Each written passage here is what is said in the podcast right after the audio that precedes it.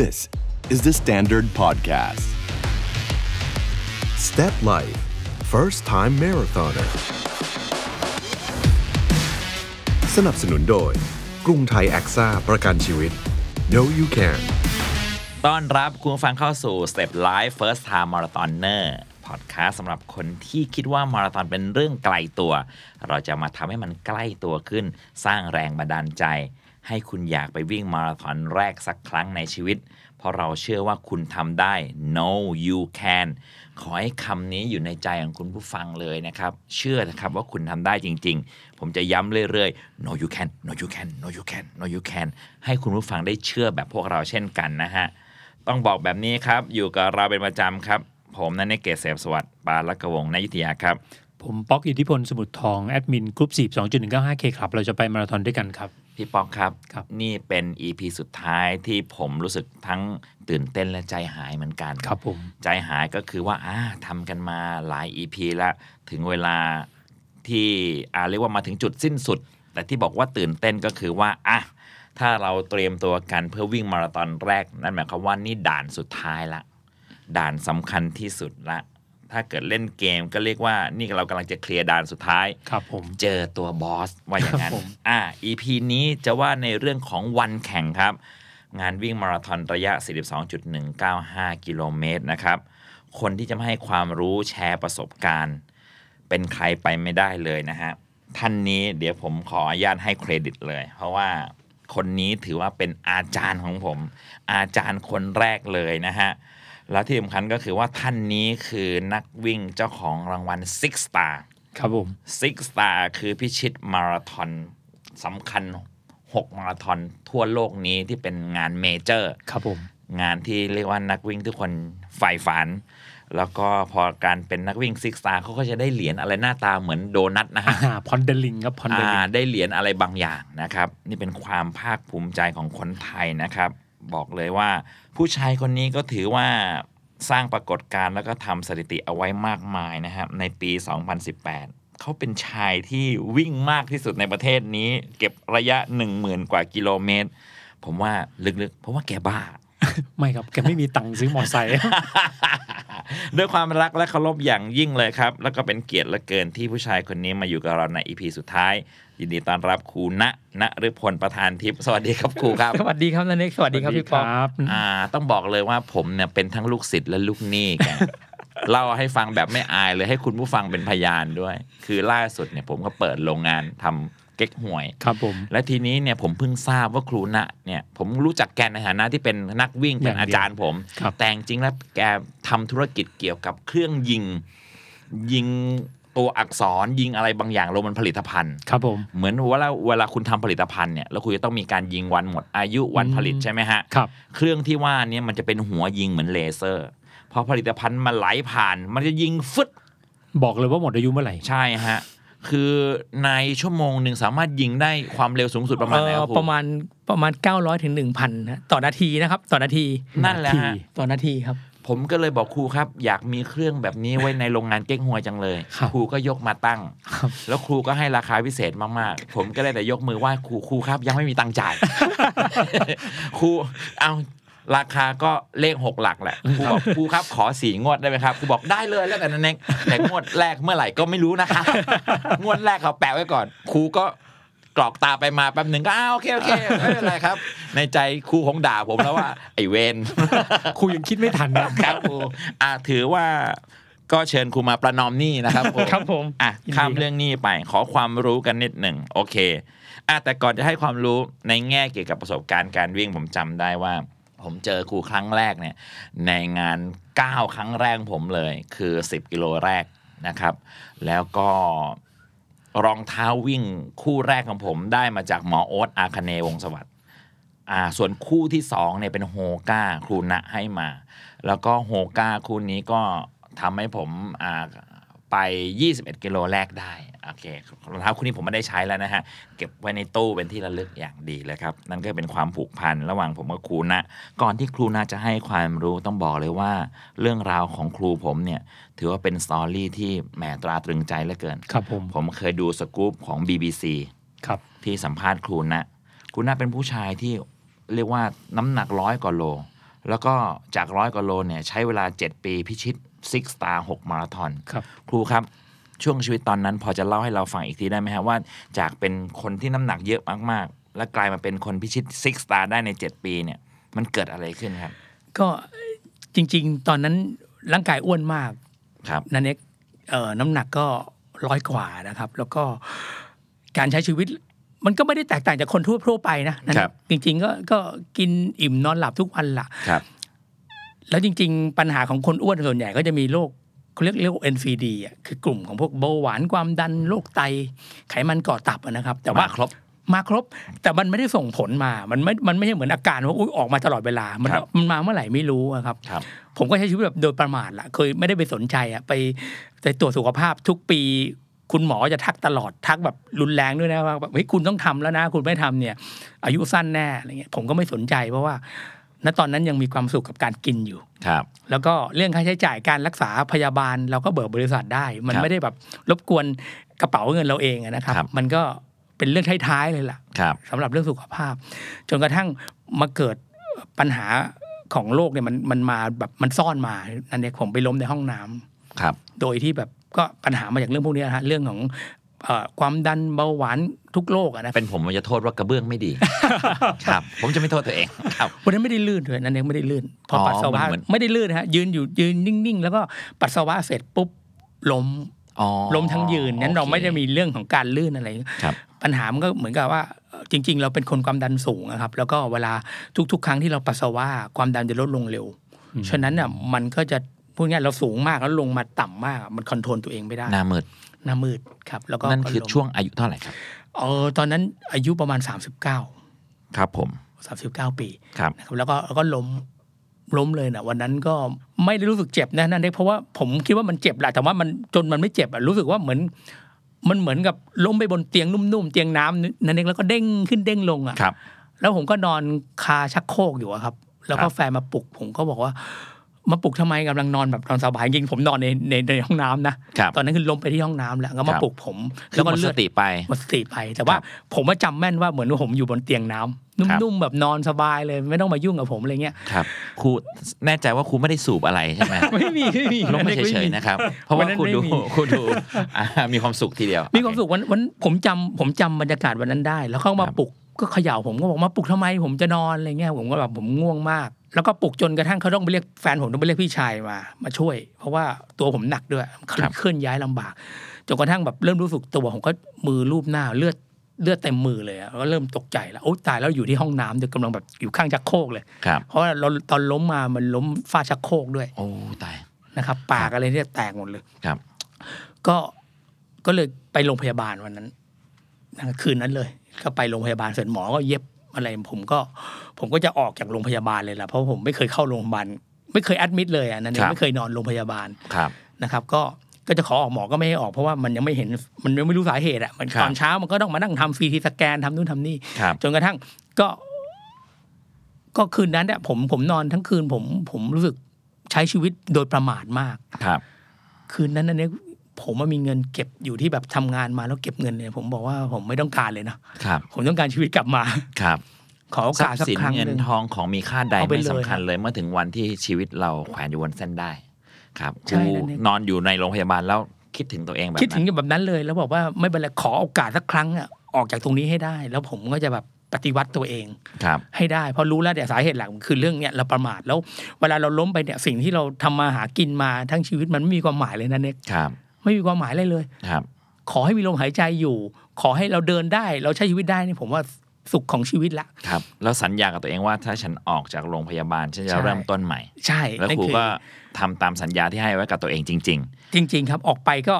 อย่างอย่างที่ครับคือออกไปเวลาจะเราจะดูแลตัวเองเนี่ยคือคุคุณหมอบอกให้ออกกำลังกาย ผมว่าไม่เคยมีพื้นฐานเรื่องกีฬา ๆ ครับ ก็ไม่รู้จะทำอะไรนะเนี่ยก็บอกในงผมก็ไปวิ่งละ ครับ ก็เลยตัดสินใจไปวิ่งเอารองเท้าที่บ้านรองเท้าลำลองธรรมดา แล้วก็ ครับ กางเกง ขาสั้นเสื้อยืดตัวหนึ่งออกไปวิ่ง ใน EP ที่ผ่านมาเนี่ยเราคุยกับครูดิน ครับ ครูดินเนี่ยวิ่งแต่ 7 ขวบแล้วแต่ครูณะเนี่ยสามสิบเก้า 39 เพิ่งมาเริ่มเริ่มแบบ โอ้โหติดลบด้วย ติดลบด้วย น้ำหนักตอนนั้น 100 เท่าไหร่ครับ ประมาณ 104กิโล104 อื้อหือ ครับแล้ว ไม่มี แล้ว พื้นฐาน แล้วตัวผมเตี้ยด้วยทานะงกีฬาล เนี่ย ครับ สูงสูงประมาณร้อยหกสิบสามอย่างเงี้ยมันมันเกิน BMI มันเกินเยอะมากนะเพราะว่า ครั กั บบ ส่วนสูงผมผมผมเตี้ย ก็ เรียกว่าอ่ะสูง 163 น้ำหนัก 104 ใส่เสื้อสีฟ้าก็เป็นโดราเอมอนเลยนะ ออกทรงนั้นเลยนะ ใช่เลยตอนนี้ตอนนั้ นอ่างๆเลยครับ ตอนนั้นเขาเรียกผมทุกอย่างอ่ะนั่น ค เอ รับ งยไอ้ตื้อป้อยไก่หลัก ๆ เลยเพราะว่าผมเรียกผมไอ้ตื้อ สาร ป้อพัยไก่ ด อ้วน คำบูลลี่รับหมด โอ้มารับหมดนั่นมันก็มันก็ของจริงอ่ะนั่นเองผมก็ไม่ เอา ทำ ล่ะผมว่าเรื่องนี้จะเป็นแรงบันดาลใจให้กับพวกเราที่ฟัง บางที บางคนเริ่มจากศูนย์ แต่อันนี้คือติดลบในลบในลบในลบในลบในลบเลยทีเดียว คุณเริ่มยังไงฮะ ก็ก็ก็วันนั้นบอกกับตัวเองแล้ว ผมสัญญากับตัวเองว่าผมจะต้องไปให้ได้ ครับ ก็ก็ตัดสินใจไปวิ่งอะ ครับ ไปวิ่งก็ไปสวนรถไฟเลยเพราะว่าแฟนทำงานอยู่แถวนั้น แล้ว ค ผ รับ มต้องไปรับแฟนผมก็ไปให้เร็วหน่อย แล้วก็ไปรอไปวิ่งรอเขารอแฟนรอรับแฟนอะนะครับ ก็ไปวิ่ง ปกติก็จะไปจอดรถนอนธรรมดาล่ะ ครับ วันนี้ผมวิ่งเลย จอดแล้วรองทงรองเท้าแล้วครับ ก็รองเท้าอย่างที่ผมบอกเอารองเท้าที่บ้านผมไม่ได้เตรียมมาเลยเลยนะเนี่ยเอา อ่า กางเกงขาสั้นเสื้อยืดตัวหนึ่ง ครับ นะครับแล้วก็ก็ออกไปวิ่ง สิ่งที่วันนั้นไปเห็นไปเห็นจำได้ที่สวนรถไฟ คือโอ้โหมันบรรยากาศมันน่าวิ่งมากมีสนามเขียวๆมีซึ่งพวกนี้ผมไม่เคยมานะนี่ผมไม่เคยรู้หรอก ครับ ว่ามันมีแบบนี้ ป ด้วย กติจอดนอนในรถ ใช่แล้วก็รอแฟนมาใช่ แล้วก็อาจจะเดาว่าคงจะต้องไปเลย กิน กินรอในรถะ ใช่ซื้อลูกชิ้น ส่วนใหญ่ซื้อลูกชิ้น ทอด จิ้มกินในรถ โอเคคิดภาพอ อก นึกภาพออกนะเนี่ย อ่ะ จะมีลูกชิ้นปิ้งมาขาย อารมณ์รอรับเมียกลับบ้านไง นะเอ็นหลังอ่ะฟังวิทยุ ใช่ เปิดแอร์ อ่า อ่ะ เปิด ลูก แอ ชิ้ ร์ นปิ้ง ลูกชิ้นปิ้งใส่ไป โอเคก็ต้องมีอะไรมีงานกระป๋องกระป๋องบ้างแหละ อ่ะ ดิ้งแดง มี ตั้งกัน มี ไป อ่านิดหน่อย โค เราก็มี วันนี้เปลี่ยนไป เปลี่ยนไปไปไปวิ่ง ครับ ก็เออเห็นมีส่วนใหญ่ก็เป็นผู้สูงอายุ ครับ แล้วก็มีผู้หญิงบ้างมีเด็กบ้างก็วิ่งเขาก็วิ่งกันโอ้สบายวิ่งกันฉิวเลย ครับ ไอ้แล้วตอนนี้อายุ 39 มันก็ยังพอมีแรงอะนะผมก็ผมก็ใส่ผมก็วิ่ง เริ่มวิ่งเอ่อตรงประตูประตูที่สวนรถไฟวิ่งไปประมาณทัก 400 เมตรอะน้ำวิ่งไม่ไหวเหนื่อยเหนื่อยเหนื่อยมากแล้วเพราะว่ามันหายใจไม่ทัน คำว่าวิ่งก็คือวิ่งเลยหรือเดิน วิ่งเลย ดินวิ่งวิ่ง ไม่มีผมไม่เดินผมวิ่งเลยผม ครับ วิ่งผมวิ่งตามเด็กเลย 400 เมตรแรกนั่นคือแบบว่าเรียกว่าหอบ หอบฮะหอบจริง ๆ กล้ามเนื้อผมเชื่อว่าไหว ครับ แต่ว่าระบบหายใจไม่ได้ ครับ ผมไม่เคยใช้เข้ามาเลย 39 ปีเนี่ยผมไม่เคยเอางี้นั่นเนี่ยผมว่าหัวใจผมอาจจะไม่เคยเต้นแบบ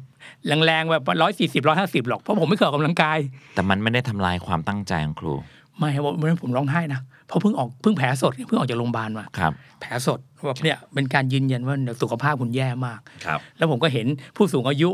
นะเห็นเด็กเห็นผู้หญิงวิ่งผ่านชิวเป็นรอบสองรอบเพราะเราสังเกตเออเด็กคนนี้มันวิ่งสองรอบแล้วนะครับ ส่วนรถไฟสองรอบคือห้ากิโลละ กูยัง400 เม ผ ตร ม เล วิ่ ย งสี่ร้อยเมตรแล้วผม ไอ้ ก็ ไอเด็กนี่น็อกรอบกูละ ใช่แล้ คว รับ เราเราเห็นหมดอะแล้วเราก็เฮ้ยมันแย่ขนาดนั้นเลยผมวันนั้นผมผมร้องไห้ผมซึมแต่ว่ามันไม่ได้แบบขี้แยเลยนะนะแต่ว่าน้ำตาซึมแล้วก็เดินไปที่รถ สลดใจใช่คำนี้ ใช่ แล้วก็บอกว่าไม่เป็นไรพรุ่งนี้มาใหม่ผมพรุ่งนี้มาใหม่ ครับ ผมก็มาทุกวันมามาทุกวันจริงๆนะ ผมบอกยังไงเอาให้ได้สี่ร้อยปรากฏสิ่งที่มันเห็นนะ บางทีไอ้ไอ้ความเหนื่อยผมหอบผมเคยหอบจุดหอบผมที่สี่ร้อยเมตรใช่ไหมครับ ครับ ผมวิ่งสักสามสี่วันมันกลายเป็นห้าร้อยเมตรหกร้อยเมตรแสดงว่าร่างกายมีการพัฒนา ครับ ผมไม่หอบไกลขึ้นอ่ะ อ่าครับ ผมก็มองให้มันคือการพัฒนา ครับ นั่นแหละเป็นกำลังใจเล็ก ๆ ครับ แต่ก่อนไม่มีโซเชียลนะเนี่ยผมไปถ้าแต่ก่อนผมไปลงเนี่ยผมคิดว่าคงมีคนมาเชียร์ผมเยอะอะพี่ป๊อก ครับ อ้าวพี่นะสู้ๆแต่ก่อนมันไม่ได้มีโซ ขออนุเชีย ญา ล ตครับ อะไรขนาด ปีนี้ครูไอ้กี่ขวบแล้วครับปีนี้ ผมสี่สิบเก้าแล้วครับ ปีนี้ 49 เข้า แปลว่าเรากำลัง 50แล้วครับ เรากำลังพูดถึงเรื่องราวที่เกิดขึ้นเมื่อ 10 ปีที่แล้ว ใช่ครับ ครับ ใช่ ผม โซเชียล คือ เพิ่งเริ่มตอนนั้นเพิ่ง โซเชียล เริ่ม เพิ่งเริ่มไม่ ฮะ ไม่ไม่ไม่ไม่แบบไม่ไม่ได้บูมเลยปัจจุ อ่ะ บันนะ ถ้าเป็นวันนี้เนี่ยคนหนักร้อยกว่าโล แล้วเริ่มวิ่งแล้วลงโซเชียลอาจจะมีกำลังใจ เป็นคอนเทนต์ที่บันดาลใจเลย แต่วันนั้นนี่ทำคนเดียว ไม่มีเลยไม่ไม่มี หวาเว้เลย มีจริงๆมีแค่ว่ามีแค่ครอบครัวอยากอยู่กับครอบครัวนาน ครับ ๆอยากจะใช้ชีวิตให้มีความสุขโดยไม่ไม่เจ็บไข้ได้ป่วย ครับ แค่นั้นเองแค่นั้นเองเราใช้ตัวเองกระตุ้นทุกวันไปเรื่อยๆไปเรื่อยแล้วก็อีกอย่างหนึ่งที่ช่วยผมมากคือเครื่องชั่งน้ำหนัก ครับ กับเครื่องวัดความดันเครื่องวัดน้ำตาล ครับ เพราะผมอะซื้อมาคุณหมอบอกให้ให้วัดบ่อยๆ ผม ครั ก็ บ ซื้อมาวัดที่บ้านเลย อ่า พอวิ่งเสร็จปุ๊บผมวัดความดัน วัคดรับ ความดันเฮ้ยมันลง ครับ มันค่อยๆลง มันเป็นกำลังใจเล็กๆนั่นเองแต่ว่า ครับ มันมหาศาลนะมันรู้สึกเฮ้ยมันโอเค ครับ น้ำตาลแต่ก่อนร้อยสี่สิบร้อยห้าสิบมันลงมาเรื่อยๆร้อยสามสิบเนี่ยมันก็ ครับ เป็นกำลังใจเล็กๆ แล้วแฟนกับลูกเขาก็ให้กำลังใจเพราะเราตอนนั้นเราก็สภาพเราแย่มาก อ่า พวกเนี้ยเป็นกำลังใจอย่างดี ครับ แล้วมันเห็นจากของจริงนะฮะ ครั ว่า บ เราวัดทุกวันเราเห็นทุกวันเราก็ทำให้ผมก็วิ่งได้เรื่อยๆนะเนี่ยไปเรื่อยๆเรื่อย วันแล้ววันเล่า ไปเรื่อย day by day day after day ไปเรื่อยๆ แล้วตรงไหนที่ครูมีความรู้สึกว่าการวิ่งไม่ใช่แค่ดูแลสุขภาพละตรงไหนที่ครูมีความรู้สึกว่า ฉันจะต้อง six star ฉันจะกลายเป็นอะไรบางอย่างที่ยิ่งใหญ่ในวงการวิ่งแล้วครูก็เป็นอย่างนั้นจริงๆ ตรงไหนครับ จังหวะไหนที่มันมากกว่านั้นแล้วครับ ๆจริง ๆ อย่างนี้ครับแล้วในเวลาเราวิ่ง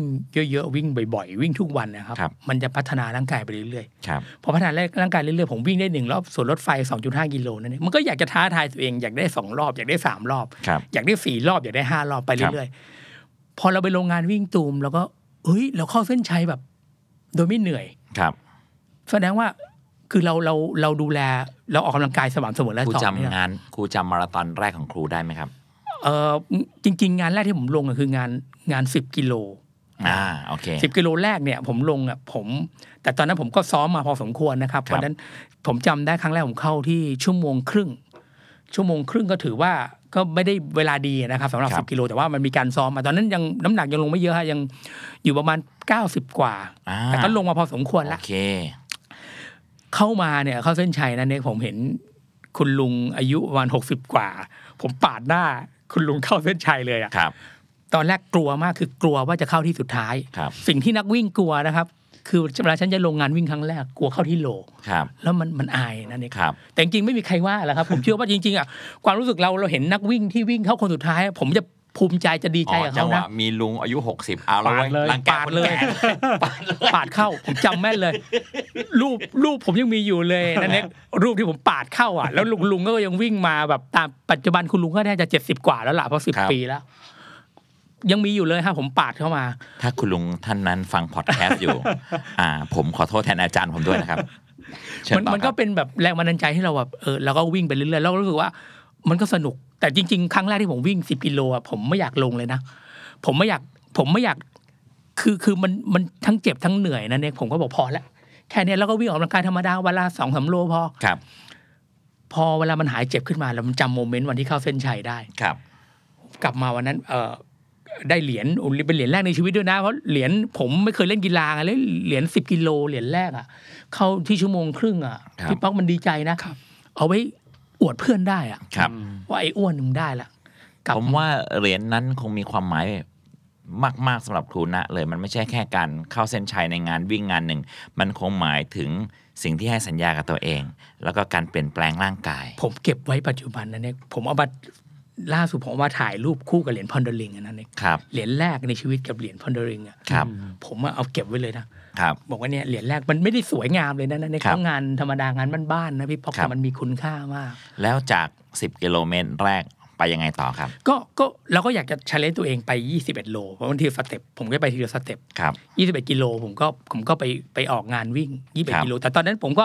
เรารู้ตัวเองฮะ เวลาเราเราลง 10 กิโลเราซ้อมขนาดไหน เราลง 21 เราซ้อมขนาดไหน ผมก็จะรู้แล้ว เพราะว่า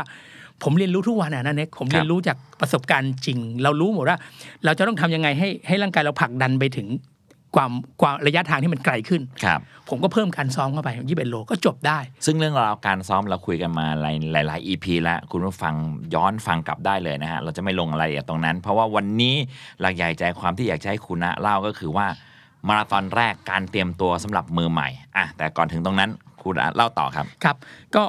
ก็วิ่งจบ 21 โลได้นะครับเอ่อตอนนั้นผมไปวิ่งที่สวนสุริกิตงานวันแม่ ครับ ปกติเขาจะต้องวิ่งรอบสวนสุริกิตรอบใหญ่ๆอ่ะสองรอบ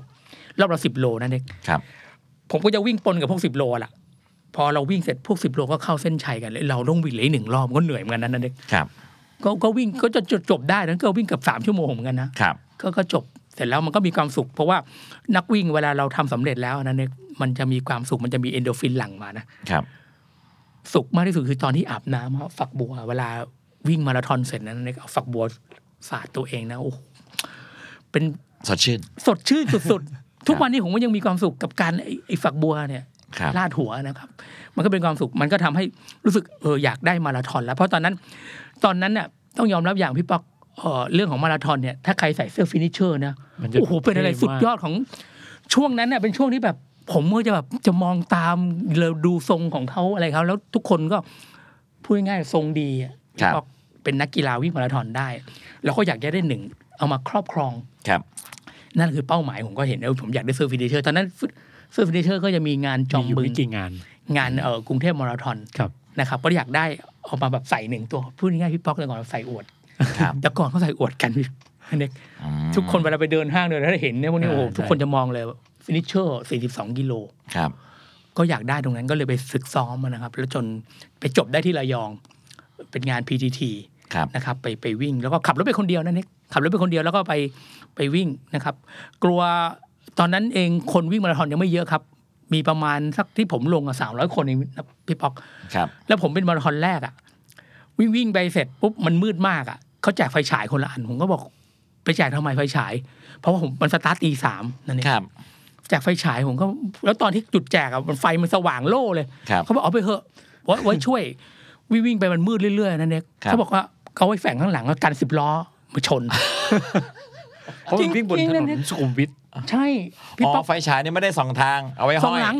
ผมก็ไม่รู้คือผมว่ามือใหม่ไม่มีใครแนะนำ เหมือนถ้า ผลย ช้างเดินก็ต้องห้อยซีดีนะ ฮะ โอเคกัน ใช่ รถมาชน กันสิบล้อเลยนะเนี่ยเพราะรถใหญ่หมดเลย ครับ แจกคนละอันนะไฟฉายผมก็แจกทำไมผมก็ไม่เข้าใจ คุณผู้ฟังฮะฟังแบบนี้คุณผู้ฟังจะรู้สึกว่าโชคดีเหลือเกิน ที่เรามาเริ่มต้นวิ่งในวันที่การวิ่งนี่มันแพร่หลายแล้ว เพราะว่าในหลาย ๆ EP เนี่ยถ้าฟังครูบาอาจารย์รุ่นใหญ่วิ่งเนี่ยโอ้โหเขาผ่านมาแต่ละอย่าง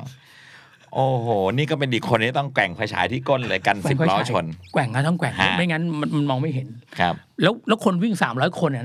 พี่ป๊อกมันก็ไม่ได้คนเยอะอ่ะ ห่างๆ มันห่างๆนะเนี่ยวิ่งมาราธอนเนี่ยมันห่างกันเป็นร้อยเมตรนะมันไม่ใช่แบบวิ่งเป็นเหมือนสิบโลก่อไปเป็นกลุ่ม อันตรายมาก แล้วปรากฏก็ก็วิ่งเข้าเส้นชัยวันนั้นจำจำได้เข้ามาที่สายสี่ชั่วโมงสี่ชั่วโมงสี่สิบห้า ครับ ดีใจมาก ครับ ร้องไห้เหมือนเดิม ครับ แล้วก็ ตอนนั้นเอ่อทางเอ่อชัตเตอร์ลันนิ่งพี่ป๊อก สมัยนั้นยังมีถ่ายรูป เขามีถ่ายรูป แล้วก็เขาก็จะเอารูปเราอ่ะ ไปแปะ ไปแปะไว้ เหมือนกับปริ้นกระดาษ A4 อะครับนั่นเอง ครับ เออรูปนี้เบอร์อะไร A เท่าไหร่เท่าไหร่เท่าไหร่ อืม ผมก็ไม่รู้ผมก็ไปฉีกรูปของผมมากลับบ้าน อ้าว ไม่เขาเป็นตัวอย่างไง ครับ อ๋อ เป็นตัวอย่างว่าถ้านั้นเองต้องการแบบสวยๆนะ ก็สั่งเขา สั่งตามคือผมสุดท้ายผมสั่ง อ๋อ แต่ผมว่าต้องการเอาไว้อันเนี้ยกลับบ้านผมก็ฉีกเป็นแบบตัวนั้นเขาจะฉีกกันนั่นเอง ครับ ใช่ไหมพี่ป๊อก เขาให้ อร่อย ก็ให้ เขาให้เขาให้คือเป็นของเรารูปเราเองอ่ะเราก็ฉีกมาแต่ผมก็สั่งเขาสั่งเขามาก็ฉีกแล้วก็ขับรถกลับบ้านนั่นเองไม่ได้มีความรู้เลยว่าจะต้องไปยืดเส้นจะต้องไปเอาน้ำแข็งประคบ ครับ ปรากฏว่าขับรถไปถึงบ้านนั่นเองลงจากรถไม่ได้ ดีใจตามป่าปลื้ม ไม่ใช่มันเก่งครับเพราะว่าเส้นมันยึดหมด ใช่ เพราะเป็นมาราธอนแรกขับไปถึงเสร็จแฟนผมก็ดีใจกลับมาถึงเขาเขาก็งงทำไมผมลงมาจากรถไม่ได้เขาก็มาเคาะเรียกเนี่ยหาคนมาอุ้มลงหน่อยเขาต้องไปเรียกพี่ชายมาอุ้มผมลงจากรถอะอุ้มลงเป็นห้านี้ลงไปลย เกรงใจพี่ชายครูเหลือเกินนะฮะ ตอนอ้วนร้อยสี่กิโลล้ม ก็ ใน เรียก ห้อง พี่ชาย น้ำพี่ชายก็ต้องมาอุ้มอีกอ่ะวันนี้เข้ามาราธอนได้ พี่ชายก็คิดในใจ อะไรนักหนาเนี่ย น้องชายฉันฉะนั้นอุ้มมันทั้งชีวิตเลยหรือไงก็อุ้มมันจากในรถ อุ้มมาเป็นท่าขับรถเลยเพราะว่ามันตึง มัน มาก ตึง พี่ ค ป๊ รั อบ กตึงมากเพราะว่าปกติเนี่ยมันเป็นที่มาว่า จริง ๆ เวลาวิ่งมาราธอนเสร็จมันต้องยืดเหยียด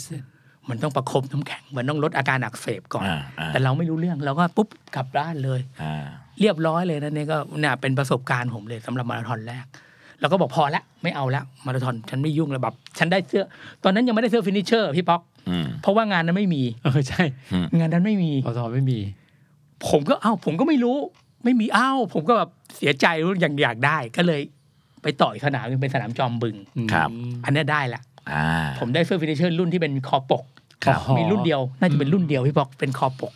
วันนั้นเนี่ยก็คือว่าอ่ะพอเข้ามาราธอนสำเร็จอ่ะได้เสื้อฟินิชเชอร์สมใจละน้ำหนักลงมาอยู่ประมาณเท่าไหร่จากร้อย ตอน สี่ ตอนนั้นอยู่ประมาณ 70 แล้วฮะ 70 บกว่า 60 กว่า 70 แล้วครับ ซึ่งจริงๆจากความตั้งใจบนเตียงผู้ป่วยเนี่ยจนถึงเข้ามาราธอนได้สำเร็จด้วยน้ำหนัก 70 จาก 104 กิโลเนี่ย มันก็ควรจะต้องพอแล้วมั้งครับ แล้วอะไรที่ทำให้ครูณะกลายเป็นคนไทยคนที่ 3 ที่พิชิต Six Star ได้สำเร็จนะ เพราะว่าเป้าหมายที่ต้องการคือเพื่อสุขภาพมันควรจะต้องจบที่ 70 กิโลละ ก็จริงจริงๆเอ่อจริง ๆ เราทำตรงนี้ไปเรื่อยๆครับตอนนี้ผมทำซ้ำทุกวันทุกวันกลายเป็นสิ่งที่เรารักแล้ว ครับ แล้วเราทำแล้วเรามีความสุขอะ ครับ เวลาผมเครียดเรื่องงานเรื่องผมไปวิ่งผมก็หาย ครับ ผมก็วิ่งไปเรื่อยๆ หลังจากผมจบมาแล้วผมก็วิ่งต่อฮะวิ่งทุกวันจนระยะทางเพิ่มจาก20วันละวันละ10โลเป็นวันละ20โลทุกวันทุกวันทุกวัน ครับ แล้วแล้วก็ enjoy กับกับงานแข่ง เวลาเราวิ่งเสร็จโอ้โหมันมีความสุขมาก ก็เลยอยากได้บรรยากาศอย่างนั้นกลับมา มันก็ต้องวิ่งฮะเออถึง ครั จะ บ ได้ ผมก็เลยลงไปเรื่อยๆ แล้วเวลามันก็ดีขึ้นเรื่อยๆนั่นเอง ครับ เราก็รู้วิธีการจัดการตัวเราเองแล้วเฮ้ยอยากจะวิ่งให้เร็วขึ้นต้องซ้อมแบบไหน ครับ เพราะผมได้จากประสบการณ์นะไม่ได้มีโค้ดไม่ได้มีอะไร ก็รู้จัดการตัวเองจนกระทั่งเอ่อผมเองได้มีโอกาสไปทำงานต่างประเทศ ครับ แล้วก็ไปเห็นงานต่างประเทศที่สิงคโปร์เขาจัดงาน ลูกกูอยากไปอยากอยากไปแข่งมาราธอนอย่างเงี้ยแบบต่างประเทศเนี่ย ครับ นั่นแหละครับก็เป็นเล็กๆแบบว่าเราอยากจะเห็นวิธีการของเขาการจัดการอะไรของเขาก็เลยไปแข่งที่สิงคโปร์มาราธอนด้วย ครับ ก็มันก็เริ่มเรื่อยๆ แล้วก็เวลามันก็ดีขึ้นเรื่อยๆครับ ครับ จากสี่ชั่วโมงกว่ามันก็เหลือสี่ชั่วโมงต้นๆ เป็นสับสี่แล้วก็ไปวิ่งสิงคโปร์วิ่งฮ่องกงนะครับ แล้วก็จุดเปลี่ยนสำคัญอะไปวิ่งที่โอซาก้า ครับ นั่นเองเพราะว่าโอซาก้าเนี่ยวันนั้นพี่ป๊อกไปด้วยจำได้พี่ป๊อกไปรอรับ ครับ นักวิ่ง ครับ แต่ผมมาเข้าก่อนพี่ป๊อก เอาละ เพราะวันนั้นผมจบ อ่ะใช่ใช่ ผมวิ่งจบสามชั่วโมงครึ่งนั่นเอง วิ่งเร็วมาก เพื่อจะเป็นแรงบันดาลใจ เพื่อที่ใครสักคนที่เริ่มต้น first time marathoner กับเรา ไม่แน่คุณผู้ฟังของเราอาจจะมีหลายคนที่ในที่สุดแล้วเริ่มต้นจากพอดแคสต์ของเรา และสุดท้ายได้ six star เหมือนกัน ให้ครูเล่าอย่างนี้ดีกว่าฮะ เส้นทางสู่การไป six star six star แปลว่าจะต้อง 6 สนาม หกสนามครับ อันประกอบไปด้วย ก็เอ่อโตเกียวครับ ในเอเชียเป็นโตเกียวครับ ครับ และในยุโรปเป็นสองที่คือที่ลอนดอนกับเบอร์ลิน สองก็คือลอนดอนสามเบอร์ลิน ครับอีกสามที่อยู่ที่อเมริกาหมดเลยครับ อีกสามที่ก็คือ ชิคาโกนิวยอร์กแล้วก็บอสตัน ชิคาโกหนึ่งสามสี่ห้าแล้วก็นิวยอร์ก ครับแล้วก็บอสตัน หนึ่งสองสามสี่ห้าหก ครับ แล้วก็บอสตัน อะไรทำให้การวิ่งหกอันนี้ถือเป็นการวิ่งสำคัญครับเขาเขา คืออย่างนี้นะเด็กๆผมย้อนกลับมานิดนึงของโอซาก้าเนี่ยผมว่าผมวิ่งสะสามชั่วโมงครึ่งเสร็จแล้วตอนนั้นอายุผม ครับ เอ่ออยู่ในถ้าเกิดอยากจะไปวิ่งบอสตันมันต้องวิ่งประมาณ 3 2 5 ครับ มันหามันขาดห้านาที มีคนญี่ปุ่นมาทักผมเขาบอกยูอายุเท่าไหร่บอกเท่านี้เขาวิ่งมาด้วยกันตั้งแต่กิโลกิโลแรกจนเข้าเส้นชัยด้วยกันนะครับเขาบอกเนี่ยยูวิ่งอีกห้านาทียูได้ไปบอสตันผมก็ไม่รู้จักหรอกนั่นเองบอสตันคืออะไรนู่นนี่นะเขาบอกเนี่ยเวอร์เมเจอร์นะแบบยูต้องคอลี่ฟายกลับมาเสิร์ช Google เลยเฮ้ยเออมันมีหกสนามหนึ่งสองสามสี่ห้าหกไอหกสนามเนี่ยจะไปบอสตันเนี่ยคือยากที่สุดละเพราะว่าคุณจะต้องเอาเวลาให้ถึงนั่นเป็นจุดเริ่มครับ ผมก็เลยสมัครโตเกียวเลย ผมก็เห็นช่วงนั้นโอซาก้าแต่แบบมีโตเกียว ผมก็สมัครโตเกียวแล้วได้สล็อตด้วย เพราะว่าเอ่อทำทำเอ่อเขาเรียกว่าลัคกี้ดอได้ โตเกียวเนี่ยผมก็เลยตั้งใจว่าผมจะต้องวิ่งให้ได้ 320 สามสองห้าต่ำกว่าสามสองห้า อ๋อครับ คือเอาสามสองต่ำกว่าสามสองห้าก่อนตั้งใจไว้เลย สามสองห้าคือสามชั่วโมงยี่ห้านาที ใช่ครับ จากเดิมผมวิ่งสามสามสามศูนย์ที่ที่โอซาก้า อ่า แปลว่าหกสนามนี้เนี่ย กติกาในการเข้าไปไม่ใช่อยู่ๆจะเดินเข้าสมัคร คุณจะต้องมีสถิติความเร็ว ที่ได้รับการรับรองจากสนามมาตรฐาน เฉพาะบอสตัน Boston สนาม เฉ เดียว พาะ ครับ บอสตันที่จะ ครับ ต้องต่ำกว่า ที่ฮะก็คือรุ่นอายุผมณตอนนั้นต้องต่ำกว่า3ชั่วโมง25 ถึงจะได้ไป ครับ ถึง ผม ถึงจะมีสิทธิ์ยื่นใบสมัครครับนั่นเนี่ยถ้ามีคนเร็วกว่าเขาให้คนเร็วกว่าไป อ๋อ มีแค่มีแค่มีแค่สิทธิ์ส่งใบสมัครเฉย ครับ ๆส่วนอีก5สนามเนี่ยใช้จับฉลากเอาครับ จับฉลาก เขาเรียกว่าเป็นเอ่อก็คือลัคกี้ดอฮะเพราะว่าคนสมัครเป็นแสนนะฮะแล้วจำนวนของนักวิ่งอะเขาเขาเขาจำกัด จับฉลากเอาครับ อ๋อ มีสนามเดียวครับคือสนามบอสตันที่ต้องใช้ฝีมือ โอเค แปลว่าบอสตันถ้าความเร็วได้เนี่ย ก็จำนวนเขาก็ หรือว่าในโลกนี้มันทำกันไม่ มันไม่มีเยอะอยู่แล้ว หรือยังไงฮะ มันเลยไม่ต้องจับฉลาก จริง ๆ จริง ๆ มีอย่างนี้นะเน็กสมมุติว่ารุ่นอายุผมอะนะครับสามสามสองห้าใช่ไหมครับ สมมติผมวิ่งได้สามสองศูนย์ผมมีแก็บห้านาที ครับ รุ่นอายุผมผมมีแก็บห้านาทีนะ สมมติว่ารุ่นพี่ป๊อก รุ่นพี่ป๊อกอาจจะต้องวิ่งสามสี่ศูนย์ยกตัวอย่างสามสี่ศูนย์แล้วพี่ป๊อกวิ่งได้สามสามสามศูนย์พี่ป๊อกมีแก็บสิบนาที ครับ ถ้าอย่างเงี้ยพี่ป๊อก มีสิทธิ์ โอกมีสิทธิ์มากกว่าผมนะเพราะผมมีแก็บแค่ห้านาที อ๋อ อันนี้เข้าใจปะ ครับครับ ใช่มันเป็นระบบที่ยุติธรรมมากแฟร์มาก เขาไม่สนใจหรอกว่าว่าคุณจะแบบวิ่งได้ต่ำกว่าสามชั่วโมง แต่ถ้าคุณแบบเด็กๆ วิ่งต่ำกว่าสามชั่วโมงเขาก็ไม่สนใจเขาดูแก็บ ครับ ฉะนั้นเอาแก็บมาชนกัน อ่า แต่ละปีก็จะไม่เหมือนกัน โอ แก็บ เค แต่ละปีคไม่เท่าน กัน ก็จะวิ่งเร็วขึ้นเรื่อย ใช่ครับใช่ครับ แปลว่าใน Six Star 6 สนามเนี่ย ครูเริ่มต้นที่โตเกียวก่อน ใช่ครับผมเริ่มโตเกียวครับ สนามที่ตั้งใจมากเอ่อก่อนโตเกียวมันมีผมได้ไปฮอกไกโด สนามที่คิปโชเก้เพิ่งวิ่งมาเนี่ยผมไปวิ่งมาละ ครับ ที่โอลิมปิกอะครับ ผมสมัครก่อนเผื่อจะเผื่อจะได้เวลาต่ำกว่าสามสองศูนย์สามสองห้าเลย ปรากฏผมวิ่งวันนั้นได้สามสองเจ็ด ๆ อืม ครับ ที่ฮอกไกโดก็ไม่ได้ก็รู้ว่ารู้แล้วมันก็เรียนรู้แล้วว่าความผิดพลาดอะไรกลับมาซ้อมหนักเลย ไปโตเกียว ครับ วั ห่าน ง นั้น กันกี่เดือนนะ เออสิงหามามกรา ครับ สิงหามากุมภาครับพี่ป๊อกสิงหามากุมภา ครับ ซ้อมหนักเลยนั่นเด็กตอนที่ปืนยิงให้ปล่อยตัวที่โตเกียวนั้นเด็กผมพูดว่าไงวะไม่ตายไปต่อ ตั้งแต่กิโลแรกเลย ครับ ผมใส่เต็มที่เลยนะครับ โตเกียวนี่เข้าเส้นชัยที่เวลา สามสองศูนย์ครับ อื้อหือ ก็จะมีแก็บบอสตันห้านาทีแล้ว อ่าโอเค ซึ่งมันตอนนั้นผมเข้าเส้นชัยนะเน็กผมรู้แล้วว่าได้ เพราะว่าปกติแก็บของบอสตันประมาณ 3 นาทีเอง ครับ แต่ผมได้ 5 นาที ผมมาร้องไห้เลย ครับ ผมดูในาฬิกาสองโลสุดท้าย ผมบอกไอ้อ้วนมึงได้ไปบอสตันแล้ว ครับ ผมรู้เลยแบบเฮ้ยได้ไปบอสตันแล้วแบบ แล้วนึกถึงความเป็นมาตอนนั้นผมน้ำตาผมไหลมีรูปด้วยนะเน็กผม ครับ วิ่งร้องไห้ไปเลยนะเข้าเส้นชัยเสร็จบอกไอ้อ้วนได้ไปบอสตันแล้วไอ้ตึกป้อยไก่ผมเดินตลอดทางเลยคนญี่ปุ่นก็ตกใจไงเพราะว่าเขาว่าคนโวยวายแล้วว่าแบบเราหลุดโลกแล้วไงนั่นเอง อ๋อโอเค หลุดโลกแล้วอะ มันปลดปล่อยความรู้สึกอะไรบางอ ปล ย่า ด ง ปล่อยแล้วคือมันซ้อมมาเยอะนะเน็ก ครับ คือถ้ามันได้สามสองศูนย์ง่ายๆผมไม่ดีใจนะพี่ จา ตั๊ ก ก โตเกียวไปไหนต่อครับ จากโตเกียวเสร็จผมก็ไปเอ่อโตเกียวไปเบอร์ลินครับ เบอร์ลินอาสะ เบอร์ลินนี่อ่าเบอร์ลิน เบอร์ลินไปก็แบบ รู้ว่าโตเกียวได้ไปบอสตันแล้วเวลา ครับ เบอร์ลินก็แบบวิ่งแบบชิวๆแบบ สบายๆ ไม่มีอะไร แบบไม่มีความกดดันอะแต่ก็ซ้อมเหมือนเดิม จบ นั่ เท่านไห เอ ร่ ง ฮะ ครับ จบสามหนึ่งห้า ดี ดีกกว่า ว่า โตเกียวอีก นี่ชิวๆนะฮะนี่ชิวๆแต่แต่ สาม เบอร์ลินมันจะเป็นแฟลตมันจะเป็นทางเรียบ อ่า มันทางเรียบ ทา ทาง ง เรี เรี ย ย บบ เรียบๆเลย ครับ นั่นเองแล้ว เหมาะ อากาศ ในการ ดีมากสถิติโลกอยู่ที่นั่นนั่นเอง หลังจากนั้นไปไหนต่อครับ หลังจากนั้นอ่าผมไปไปนิวยอร์กก่อนครับ ไปนิวยอร์กนะฮะสนามที่สามครับผม สนามนี้ผมเจ็บก็วิ่งจบที่สามชั่วโมง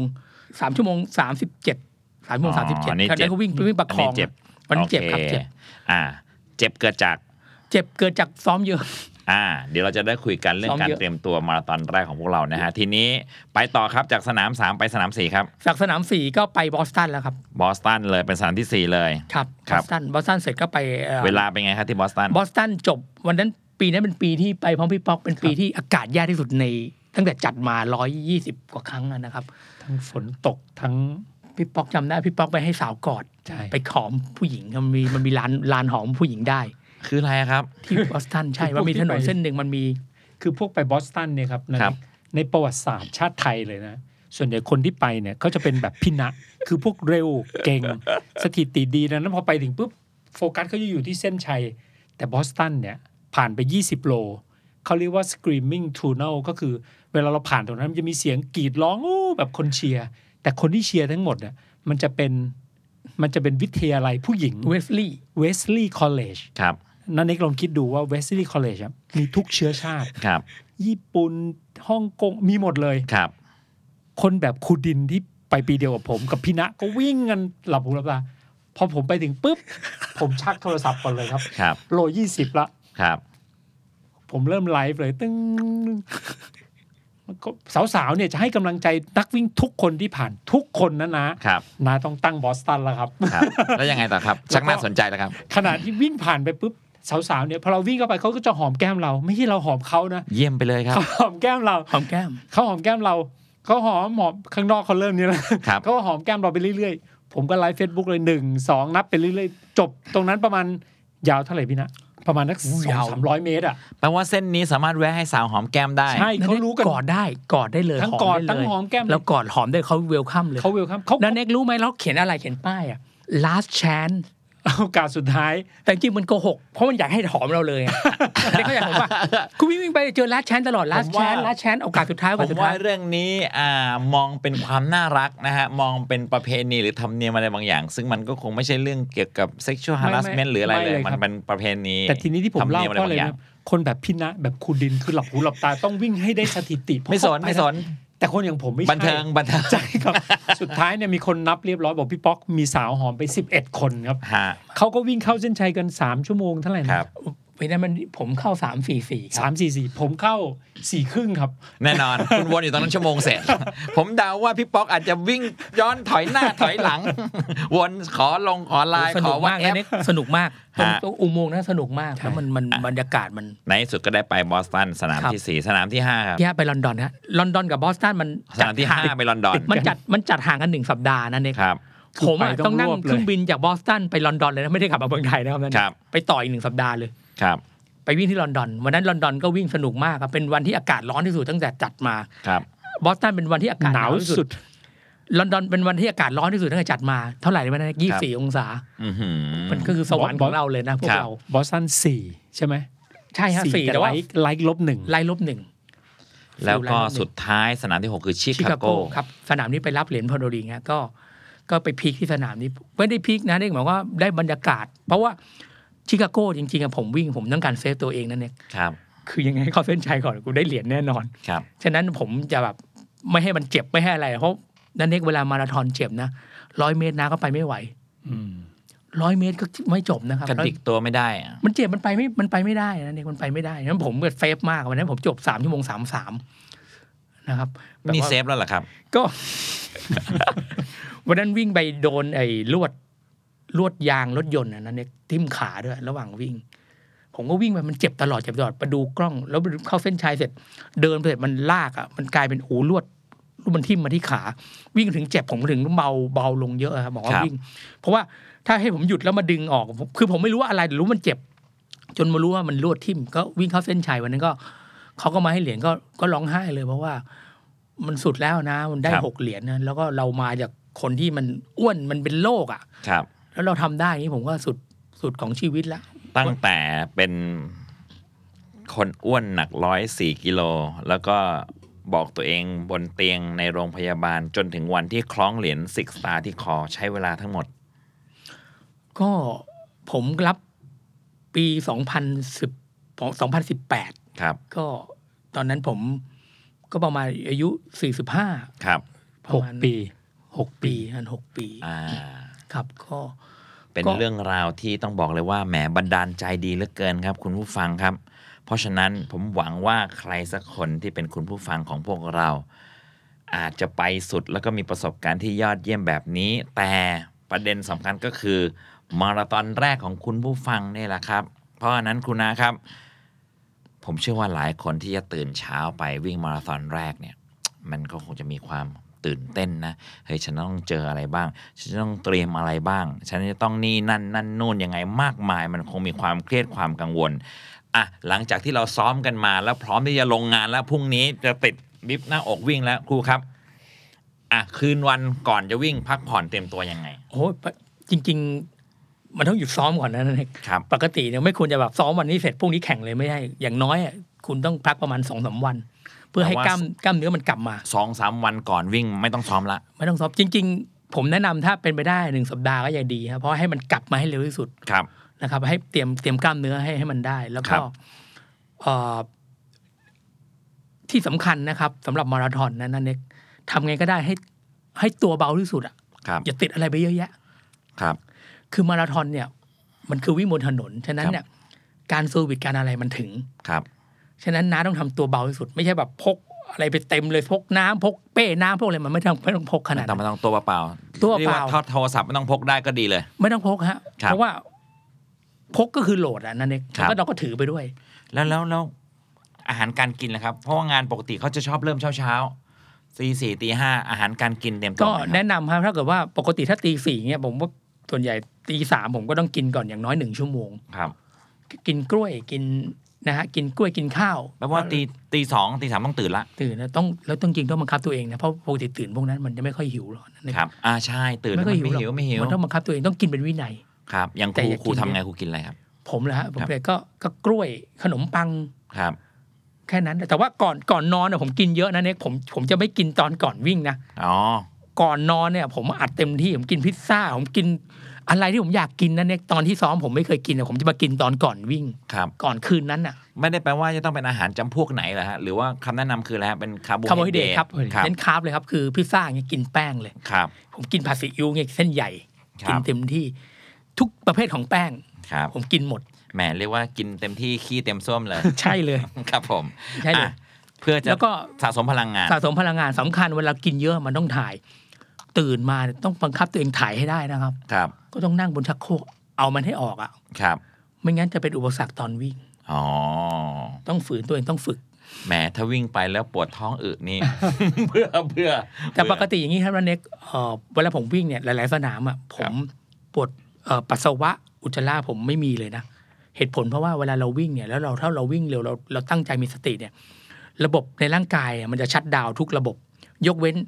ที่ทำงานคือระบบหายใจกับระบบกล้ามเนื้อ ครับ ระบบอื่นจะชัดดาวน์หมด ฉะนั้นเราจะไม่รู้สึกว่าปวดปัสสาวะหรอกครับ ถ้าเราโฟกัสมันอะไรมันอะผมวิ่งเลยผมไม่เคยเป็น แต่ไอการขับถ่ายให้เรียบร้อยก่อนก็เป็นเรื่องที่ดี ใช่ครับ ผม ใช่ อ่ะ ถ้าถ้า โอค ทำให้เรียบร้อยแล้วก็ก็จะโอเค ทีนี้มาถึงเอาละเรียบร้อยทุกอย่างแล้ว กินเกินเตรียมตัวมาแล้ว ยืนเส้นสตาร์ทครับครู ความเร็วตอนออกตุ้มเนี่ยเอาแค่ไหนครับ นั่นเองนี่ย้อนกลับไปนิดนึง ครับ ก่อนแข่งมันมีนิดนึงนะนั่นเองส่วนใหญ่คนวิ่งแล้วขนนมมันบาด ผมแนะนำนะผู้ชายอ่ะต้องแปะเอาพัตเตอร์ยาแปะเลยแปะขนนมก่อน เจลเอ่อไอ้วัสลีนนะฮะทาตรงง่ามขาง่ามก้นเลย ทาไปเลยครับ อ๋อ ชะโลมเลย อ๋ออ๋อโอเค ปกก้อนๆชะโลมเลยไม่ต้อง คือ อาย จุดเสียดสี ทุกจุด ทาเลย ทาเลยครับพวกมือใหม่พวกครั้งแรกต้องทาไม่ ข งั้น อบกางเกง เข้าเส้นชัยนะนั่นเนกตอนอาบน้ำมันเลิกผู้ร้องจากเลย อ่าโอเค first time marathoner นะฮะ ทา ทาก็เรียกว่าสารหล่อลื่น ทุกอย่างลงเลยไม่ต้องอายลงเต็มที่เลยครับ ง่ามขา ง่ามขา เอาตรงไหนมาฮะง่าม ง่าม ขา ขา ง่ามก้น ก้น ง่ามก้นด้วย ใช่ครับ จักรแล้ จักรแล้ด้วยครับ ครับ แล้วก็ปลาสเตอร์ยาแปะหัวนมเลยครับ เพ เพ ราะว่า ราะไม่งั้นหัวนมมันจะฝีฝีแล้วเลือดออก มาราธอนแรก อืม ผมว่า 60-70%เปอร์เซ็นต์นั้นเลือดออก ครับ ถ้าเสื้ออะไรไม่ดีไงมันถูเงี้ยเรื่อยๆเรื่อย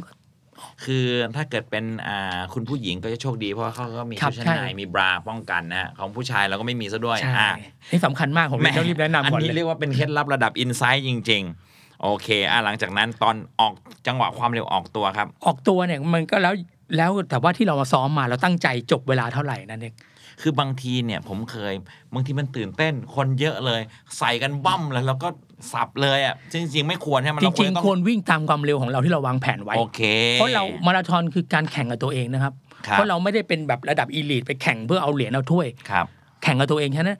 เป้าหมายคือเข้าเส้นชัยอย่างไม่เจ็บ ครับ อย่างมีความสุข ครับ ฉะนั้นมาราธอนแรกทุกคนอย่าเน้นเหรียญเน้นมันยากฮะ ครับ อย่าอย่าเน้นโพเดียมง่ายๆคือโอกาสยาก ครับ ฉะนั้นเน้นความสุขเน้น enjoy enjoy less นะครับ แล้วจัง ไป หวะ เรื่อย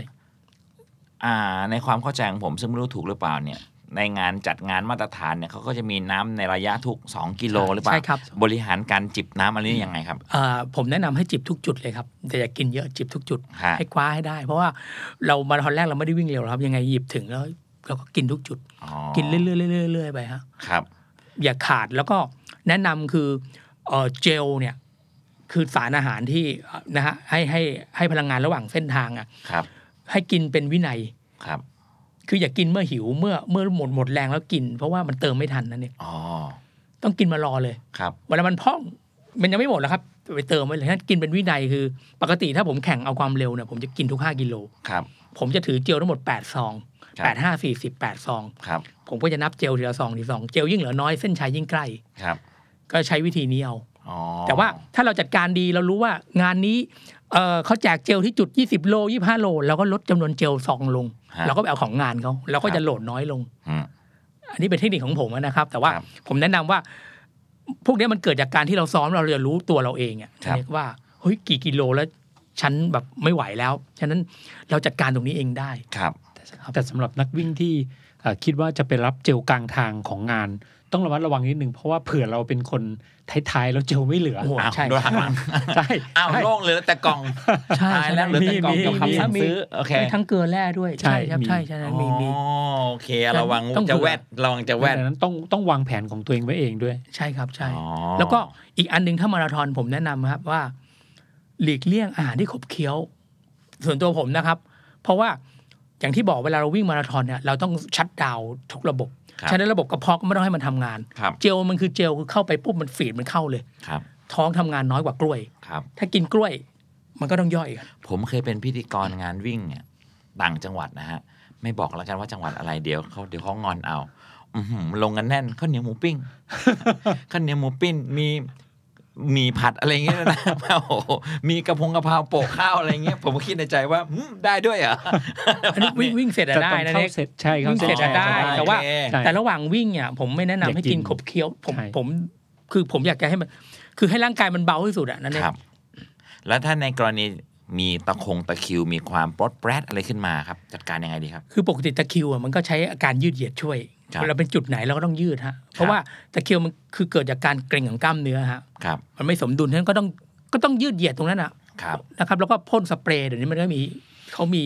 ทีมของ medical เขาช่วยอยู่แล้ว ครับ ก็เดี๋ยวเนี้ยงานบ้านเราก็มาตรฐานมันจะมี medical อยู่แล้ว ก็จะช่วยได้เยอะ ไอ้คำที่เราเคยได้ยินกันบ่อยๆ ปีศาจที่กิโลเมตร 30 เท่าไหร่นะฮะ ที่ 30ครับ สามสิบทำไมแถวนั้นมันมีอะไรน่ากลัวล่ะฮะหรือมันเป็นจุดที่มัน เด็กมันเหนื่อย มันเหนื่อยหมดแรงน้ำมันหมดถัง ครับ พอหมดถังเสร็จเนี่ยมันกลายเป็นชนกำแพงกำแพงบอกว่า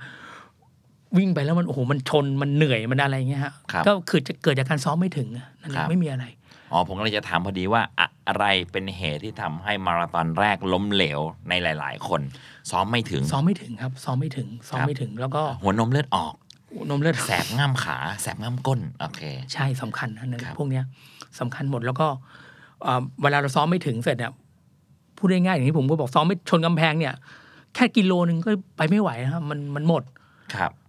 นะครับ มันหมดแล้วก็ถ้าไปแล้วมันก็สุดท้ายก็จะโดนรถเก็บอะเพราะว่ามัน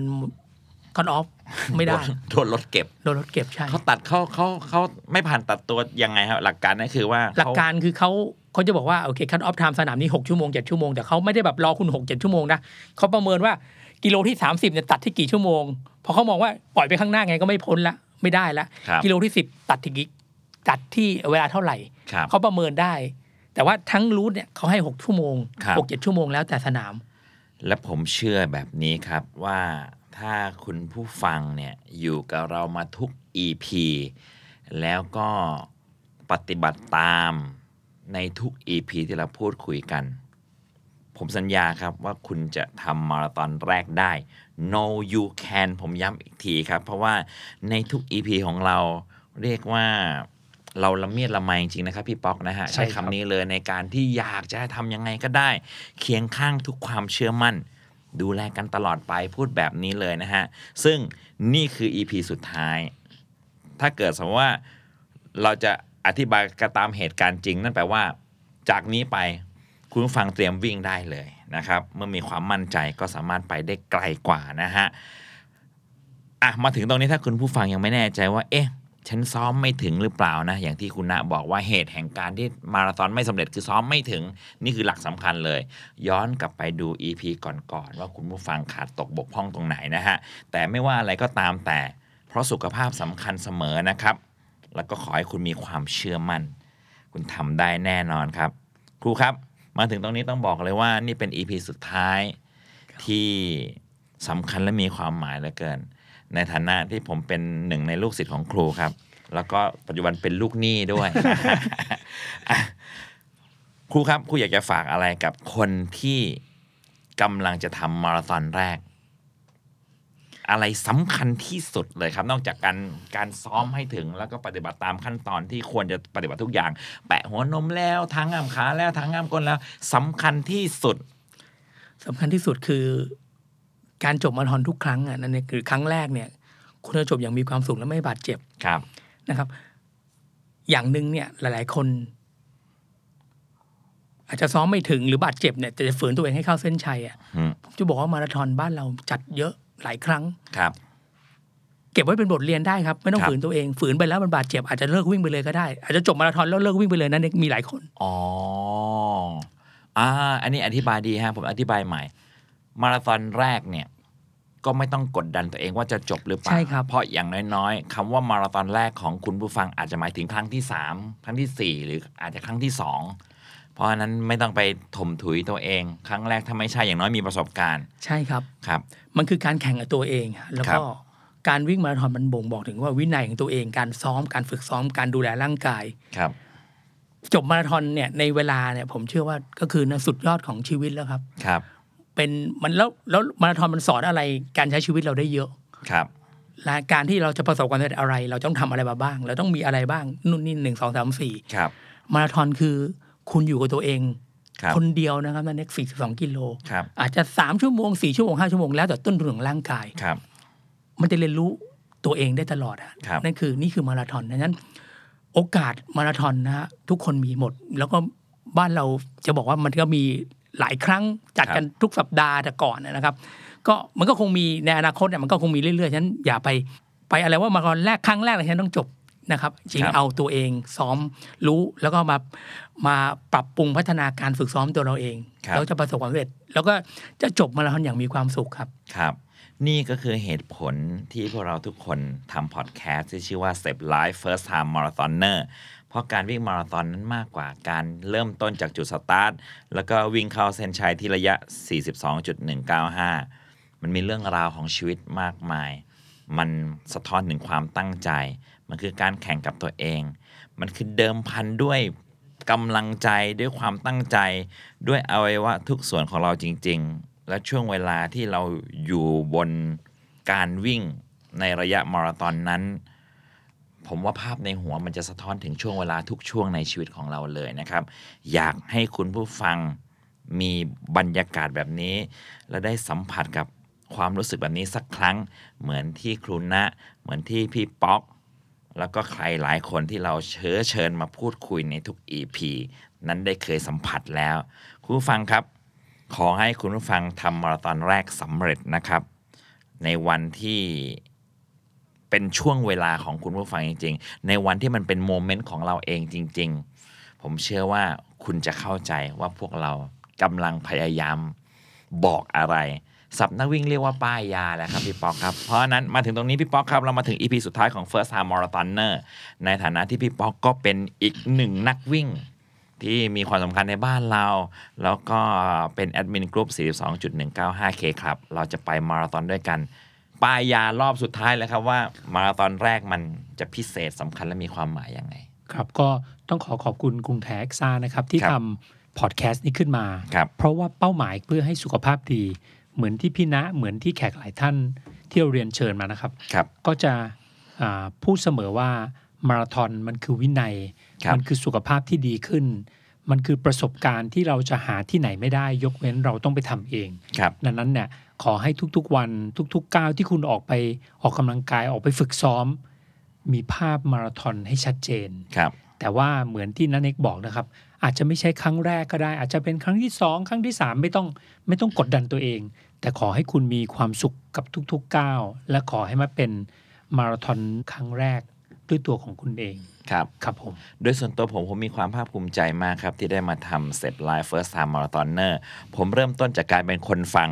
ซีรีส์ First 10K จำเสียงพี่ป๊อกได้เลย แล้วก็พี่ภู พี่ภูเรื่องไงเนี่ย อ่ะ ผมจำได้เลยเป็นเป็นซีรีส์ First 10K ที่ดีไซน์มาให้วิ่งไปฟังไปฮะ แล้วเขาจะบอกอ่ะ วิ่งไปพร้อมกันเลยครับ แล้วมีเพลงติ้งติ้งติ้งเราก็วิ่งวิ่งวิ่งวิ่งไปอะไรประมาณเนี้ย แล้วก็ได้มาเจอครูณนะได้ไปวิ่งให้ทีม 9 แล้วทุกวันนี้ก็ วิ่งด้วยตัวเอง วิ่งด้วยตัวเองนะฮะ พบว่าตัวเองเปิดตู้เสื้อผ้ามีเสื้อวิ่งเต็ม เลย นาฬิกาวิ่งเนี่ยใส่ติดแขนเลยยกเว้นวันนี้เป็นฮิปฮอป นะฮะ วันนี้บลิงบลิงนิดหน่อย แล้วผมมีความรู้สึกว่าการวิ่งพาให้ผมได้กลายเป็นอีกคนหนึ่ง ได้พบเรื่องราวดีๆ มากมายเลยนะฮะ เพราะฉะนั้นคุณผู้ฟังครับ ผมเชื่อว่าเมื่อเดินทางมาถึงอีพีสุดท้ายและคุณผู้ฟังติดตามเรามาตลอด คุณพร้อมแล้วล่ะครับ ผมย้ำครั้งสุดท้ายนะครับ เพราะเราเชื่อว่าคุณทำได้ no you can เอาละครับ ขอให้มีความสุขกับการวิ่งมาราธอนแรกของคุณผู้ฟังนะครับ อ่ะและแน่นอนนะครับ อาจารย์ของผมในฐานะทั้งลูกศิษย์และลูกหนี้นะครับ กราบขอบพระคุณครูณะมากเลยนะครับ ครูณะณฤพลประธานทิพย์ขอบพระคุณมากเลย ขอบคุณ ค ค รั รับนั่นเอง ครับ ขอบคุณครับพี่ป๊อก อ่าโอเค ลาคุณผู้ฟังเลยละกันนะครับ ผมเกษเสพสวัสดิ์ปานและคงนิตยาครับ ผมป๊อกอิทธิพลสมุทรทองครับ สวัสดีครับ สวัสดีครับ Step Life First Time Marathoner สนับสนุนโดยกรุงไทยแอคซ่าประกันชีวิต เคียงข้างทุกความเชื่อมั่น ดูแลกันตลอดไป No you can The Standard Podcast. Eye opening for your ears.